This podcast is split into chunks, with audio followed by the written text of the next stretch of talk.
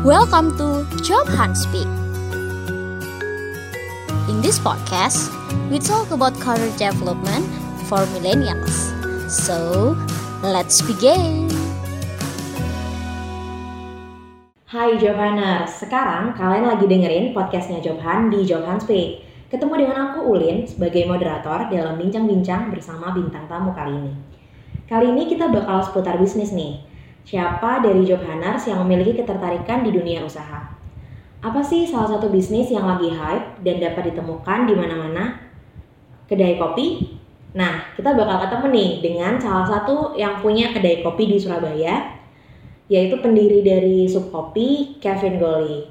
Halo Kevin. Halo, Kevin boleh nih diperkenalkan Kevin nih latar belakangnya apa apa sih gitu? Oke. Jadi first of all, uh, terima kasih banget buat Johan udah ngundang kita datang di sini. Jadi kalau untuk saya sih backgroundnya sebenarnya uh, lebih ke arah running startup sih. Jadi ada kayak saya selain kopi kita ada juga running untuk aplikasi kasir. But barusan ini juga kita ada project untuk yang sub kopi ini. Jadi istilahnya kita ada kedai kopi di mana kita jualnya itu uh, ada toko jadi online sama offline. Jadi sekarang sih konsumnya lebih ke arah dua itu. Jadi kasir sama kopi. Kevin boleh diceritain gak nih gimana sih awalnya bisa membuka bisnis Sub Kopi ini? Oke, jadi uh, bisnis Sup kopi sendiri berdiri waktu tanggal 1 April 2019. Jadi pertama kali kita launching itu benar-benar murni online. Jadi nggak ada toko sama sekali, semua berdasarkan uh, online advertising semua.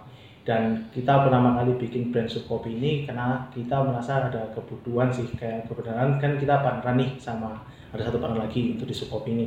Nah, background kita yang dulunya eksekutif, di mana kita setiap pagi kalau misalkan pergi ke kantor tuh selalu sukanya beli kopi.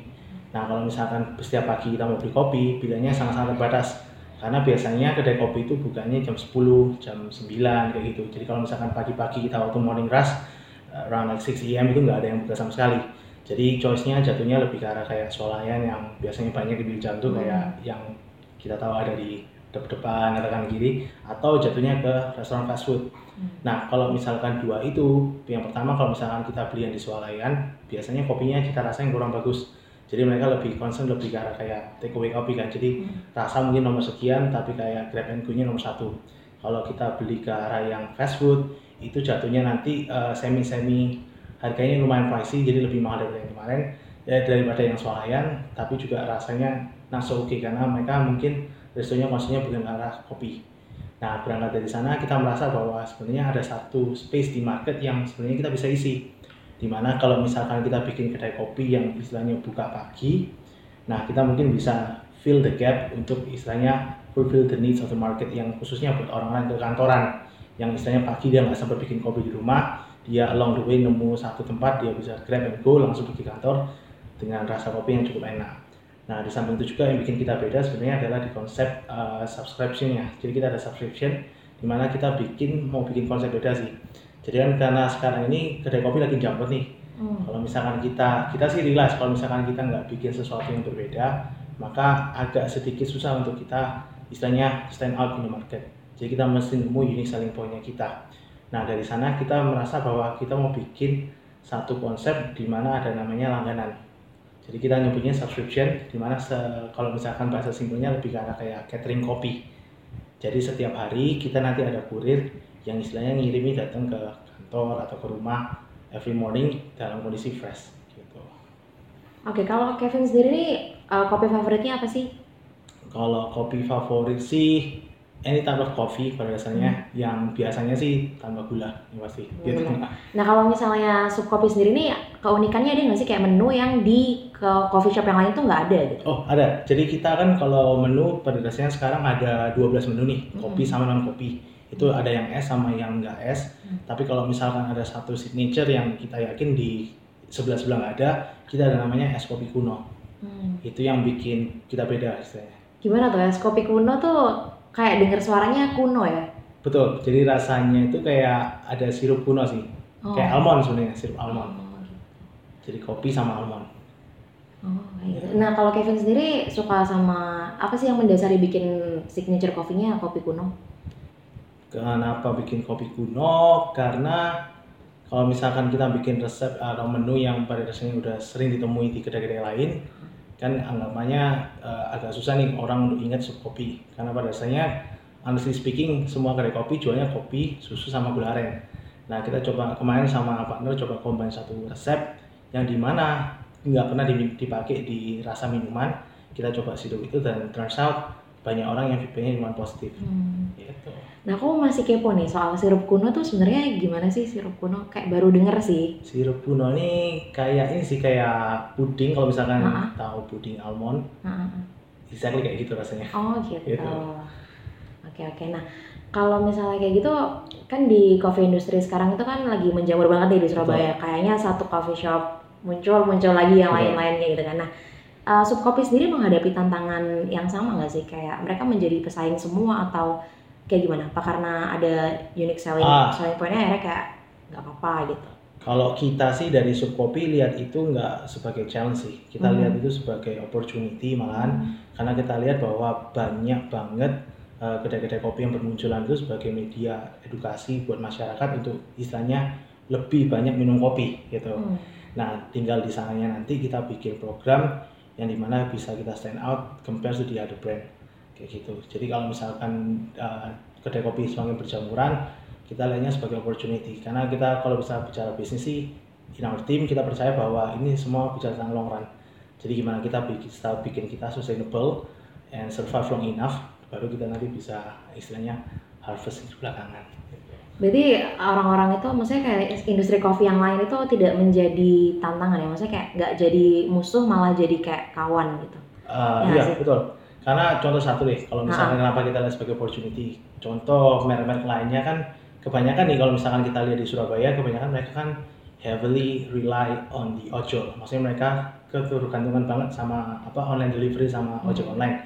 Nah, dari sisi sana aja kita udah bisa lihat ternyata orang Surabaya ini suka minuman yang notabene kopi dan diantar. Maksudnya orang Surabaya udah terima kayak gitu. Hmm. nah di sana kita lihat sebagai opportunity. Kenapa? Kalau misalkan di ojol kan ongkos kirimnya kita nggak bisa kontrol tuh. Hmm. kalau misalkan kita order waktu makan siang high fare. Kalau waktu sore sore high fare juga. Nah kalau kita keluarin program yang istilahnya kita bisa cover free ongkir yang kayak kita sekarang lakuin.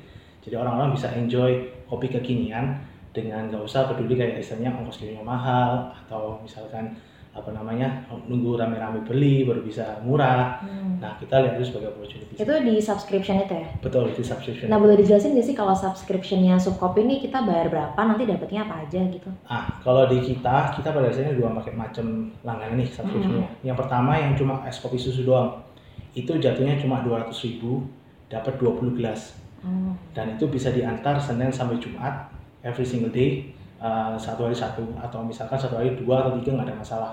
Dan itu pakainya berlaku selama dua bulan. Hmm. jadi nggak harus dihabisin selama satu bulan. Misalkan nih uh, ada minggu cuti di kantor hmm. misalkan itu bisa nanti di uh, carry over ke bulan depannya. Kalau yang pakai satunya itu lebih ke arah uh, all varian harganya sama tetap 200 ribu. Hmm. tapi dia cuma dapat 15 gelas. Nah tapi ini bisa kombinasi kayak misalkan susu coklat, susu pisang, kopi kuno, hmm. nah, itu bisa di mix, jadi lebih nggak bosan istilahnya. Jadi jatuhnya lebih hemat ya daripada kayak pakai aplikasi-aplikasi yang cashback cashback gitu ya? Betul, karena ini cuma sepuluh ribu free ongkir. Ah, ah. Nah kalau misalnya peminatnya sendiri dari pelanggan subkopi banyak nggak sih yang pakai subscription?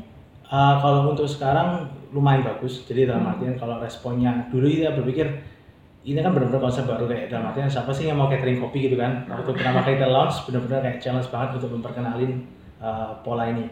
Dan ternyata setelah kita jalanin 8 bulan kita ada di market lumayan bagus sih. Dan ada banyak customer yang retain. Hmm. dan kebanyakan kalau kita tarik data kita hampir dari orang-orang yang pernah langganan itu 80% dari mereka resubscribe. Jadi istilahnya langganan lagi gitu Nah itu benar-benar free ongkir se Surabaya atau gimana ya Surabaya Sidoarjo? Se Surabaya selama alamatnya di kota Surabaya. Oh gitu. Berarti kalau misalnya udah masuk Bungurase itu udah Sidoarjo uh, itu nggak masuk tuh? Nggak masuk. Nggak masuk ya. tapi tetap bisa nggak sih subscription kalau di daerah yang Sidoarjo mungkin tapi bayar? Kemarin bisa sih, jadi waktu ada yang kirim ke Sidoarjo, itu hmm. langsung tapi dengan ambil langsung 20 cup. Jadi kan dia pakai 20 cup nih, tapi kita satu kali kirim langsung ke sana itu bisa. Berarti kayak fleksibel ya, nggak ada aturan khususnya bisa dikonsultasiin gitu kalau pengennya kayak gimana gitu.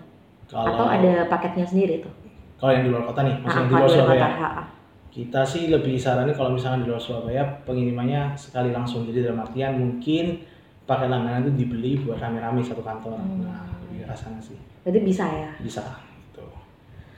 Oke oke. Nah sejauh ini nih uh, gimana sih caranya Subkopi berkreasi selain dalam subscription kayak inovasi-inovasi yang mau dimunculkan apalagi nih? Nah, kalau untuk masalah inovasi, kan tadi uh, seperti yang saya state before, uh, kita merasa bahwa kita harus benar-benar terus inovasi.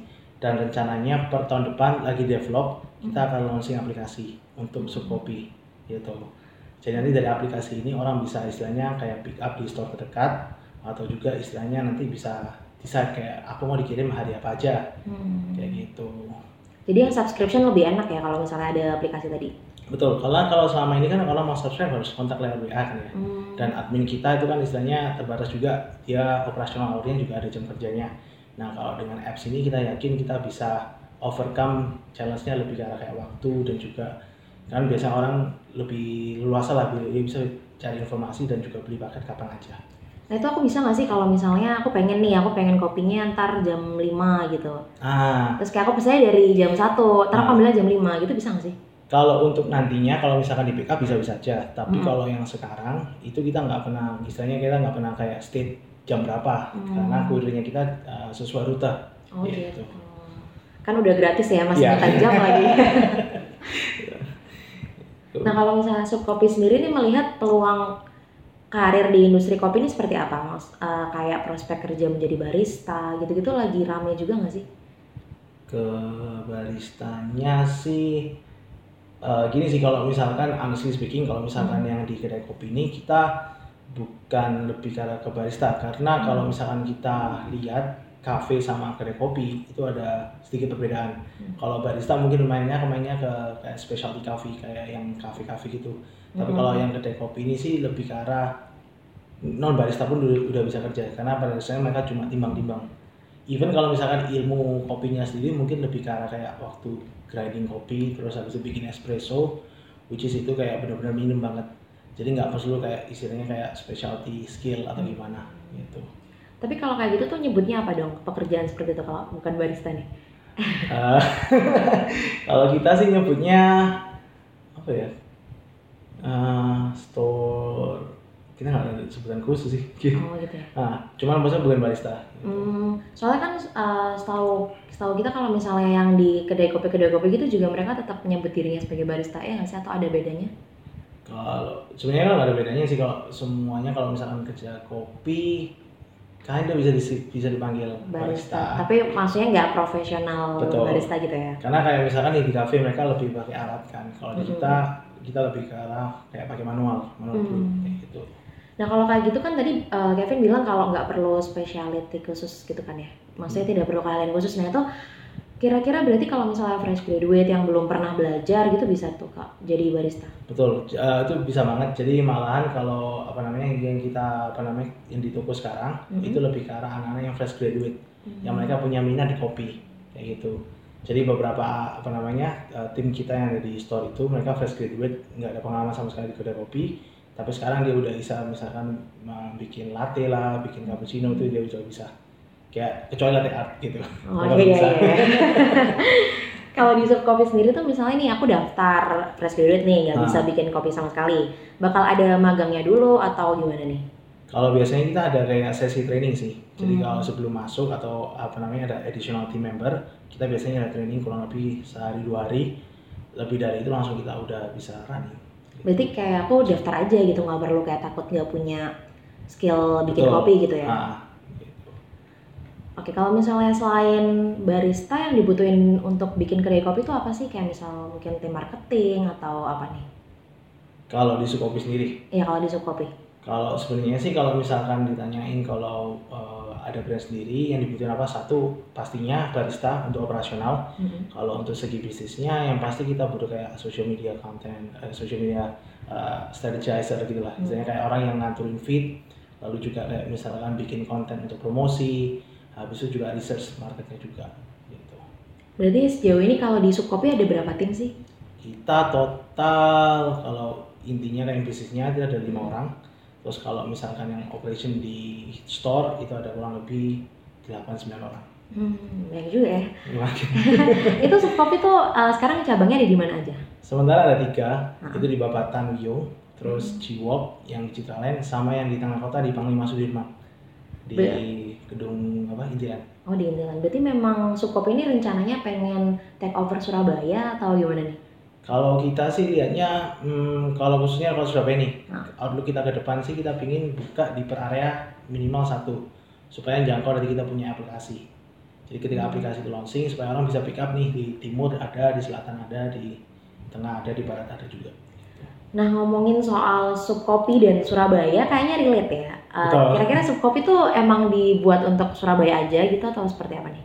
Ah, kalau misalkan hmm, konsep awalnya sih kita nggak cuma cuma Surabaya aja, tapi karena kebetulan ah, kita pakai kata subscribe, that's why Hmm. name-nya adalah sub dan kebetulan lagi Surabaya, orang banyak mikir sub itu Surabaya Oh, gitu.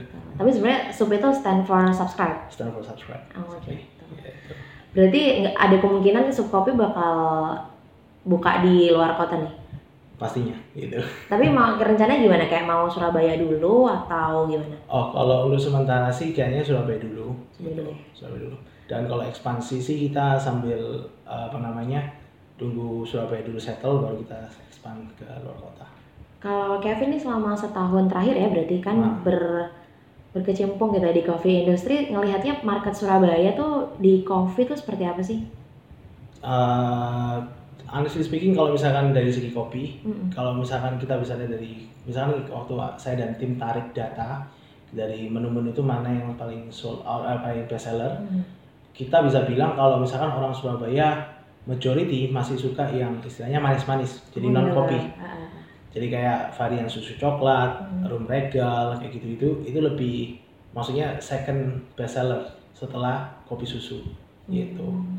Jadi orang Surabaya lebih suka yang minum manis-manis Nah itu kemudian uh, pengaruh nggak sih sama menunya sub kopi? Kayak dari hasil itu kan terus apa kemudian kayak oh yaudah kita kalau di Surabaya bikin menu-menunya yang manis-manis aja gitu atau seperti apa? Uh, pastinya. Jadi kalau misalkan dari segi menu itu sangat pengaruh banget. Jadi waktu kita apa namanya uh, kita kan ada komitmen nih dari tim. Dua bulan sekali kita keluarin menu baru. Nah menu baru yang kita keluarin itu juga terakhir-terakhir ini kemarin barusan keluarin es winju Oh, apa tuh SPC? uh, winter melon plus cincau oh, winter melon. dan itu kayak manis-manis teh gitu dan istilahnya kayak menui kayak orang butuh kayak minuman manis-manis non kopi lah istilahnya gitu Itu boleh dijelasin nggak sih win- Wicho itu gimana? es winju itu kayak Winju. winter melon jadi Ah. buah undur Hmm, tambah cincau gitu buah kundur ya? buah kundur Kundur, oh baru dengar juga nih buah kundur. Betul. Manis gitu ya berarti rasanya? manis dan itu kayak apa namanya asli dari tanaman jadi itu bagus buat panas dalam Oh, Gitu. berarti memang khusus untuk musim hujan nih harusnya minum itu Betul. gitu ya. Tapi itu dinikmati dingin, panas? dingin Wah menarik ya. dinikmati dingin tapi bisa buat panas dalam. panas dalam gitu Itu udah bisa di order nih di sub, Bisa. sub kopi. ah, di semua cabang udah Ah. ada itu Kalau aku subscription juga bisa. bisa Oh, bisa juga ya. Gitu. Oh, nah tapi kan uh, kita ngomongin industri kopi ini kan udah banyak, banyak banget malah ya di Surabaya terutama. Uh, Kira-kira kalau misalnya aku masih pengen bikin kopi coffee shop gitu itu kemungkinan menurut Kevin masih prospeknya masih bagus nggak sih? Eh, kalau sekarang nih Iya sekarang ini kan udah rame banget ya. Nah, Uh, kalau sekarang kalau bisa tanya apa namanya uh, kapan waktu yang cocok start to start a business hmm. anytime itu pasti bagus. Hmm. Cuman kalau misalkan dilihat dari industri kopinya sendiri, kalau bisa saya pribadi ya dari kacamata pribadi saya sendiri sih lihat kayaknya Surabaya ini kayak oversupply. Hmm, gitu ya. Jadi benar-benar kayak dibombardir semua udah buka coffee shop. Bahkan terakhir yang di Ciwok Hmm. itu semua brand masuk ke sana semua. Oh.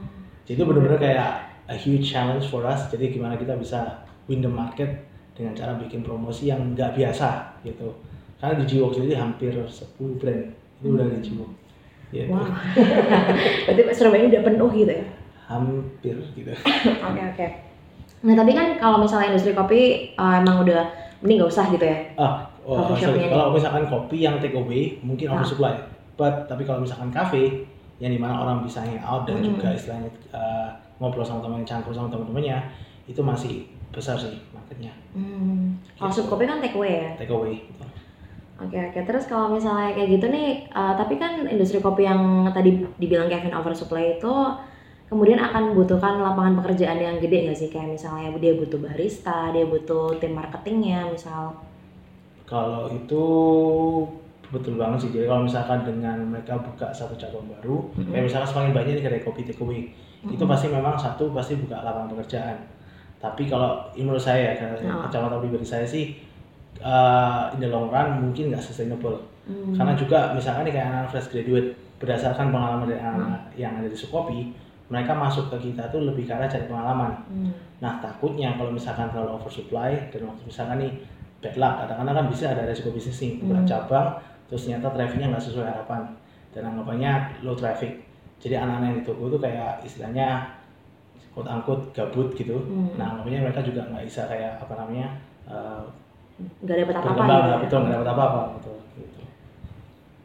Jadi jadi kayak ini emang butuh banyak pekerja eh, butuh banyak pekerja tapi eh, nggak sustainable Nggak gitu ya.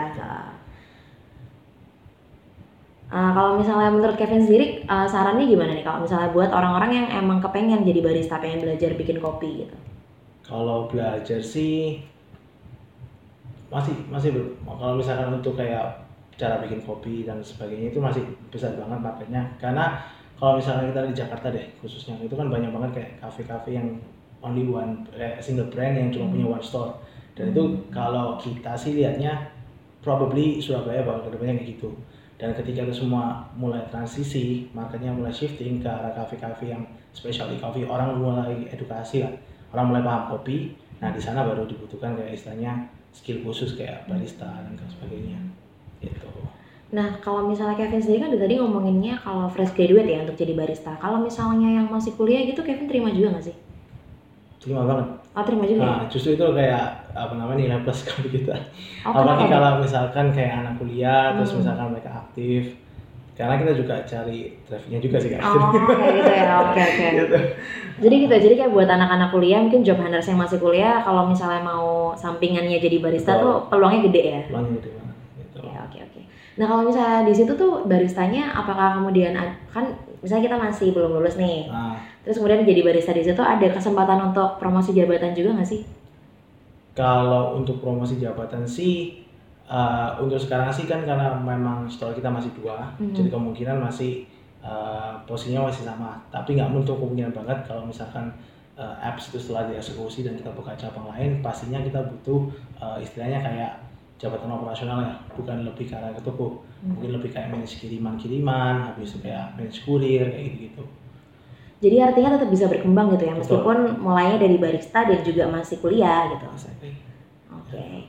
Nah, Kevin terakhir nih, uh, Kevin ada saran gak sih buat orang-orang yang kepengen bekerja di industri kopi, kayak in general, kayak entah mereka mau jadi barista, mau jadi marketingnya gitu. Pertama sih kalau apa namanya kalau mau start any kind of business and especially in coffee, we need to be passionate in it. Jadi kita Hmm. perlu kayak benar-benar berminat di sana. Karena uh, di tim kita pun merasa kalau misalkan if we are not passionate about our product, uh, apalagi industri kita, itu agak susah buat kita bisa punya anggapannya kayak gimana ya outlook ke depannya. Kita punya visi. Jadi karena kecintaan kita karena industri kopi ini, kecintaan kita karena kita pasti minum kopi, kita bisa posisi diri diri kita di customer. Jadi a good business itu start dari di mana ketika ownernya atau uh, any person in charge itu bisa customer fokus lah istilahnya. Dengan kita punya passionate in coffee, kita bisa bawa brand kita untuk istilahnya fulfill the market needs, like. Oke, oke. Terima kasih ya, Ya, Kevin buat ngobrol-ngobrolnya hari ini. Oke, thank you. Thank you. Job Hunters, kita udah masuk ke penghujung segmen nih. Itu tadi hasil bincang-bincang bareng sama Kevin, owner dari Subkopi. Gimana? Kamu jadi lebih paham kan seputar industri kopi yang ada di Surabaya? Buat kamu yang ingin bekerja di industri kopi, kamu nggak perlu menunggu hingga menjadi fresh graduate loh. Kamu bisa mendapatkan pengalaman dalam menjalankan bisnis kopi. Buat kamu yang mau buka coffee shop juga jadi lebih tahu kan tantangan serta peluang yang ada di pasar Surabaya. Next, kita bakal mendatangkan narasumber yang gak kalah seru loh. Kamu juga bisa request siapa pembicara berikutnya dengan komentar atau DM di Instagram Jobhan. Sampai ketemu di Jobhan Speak selanjutnya.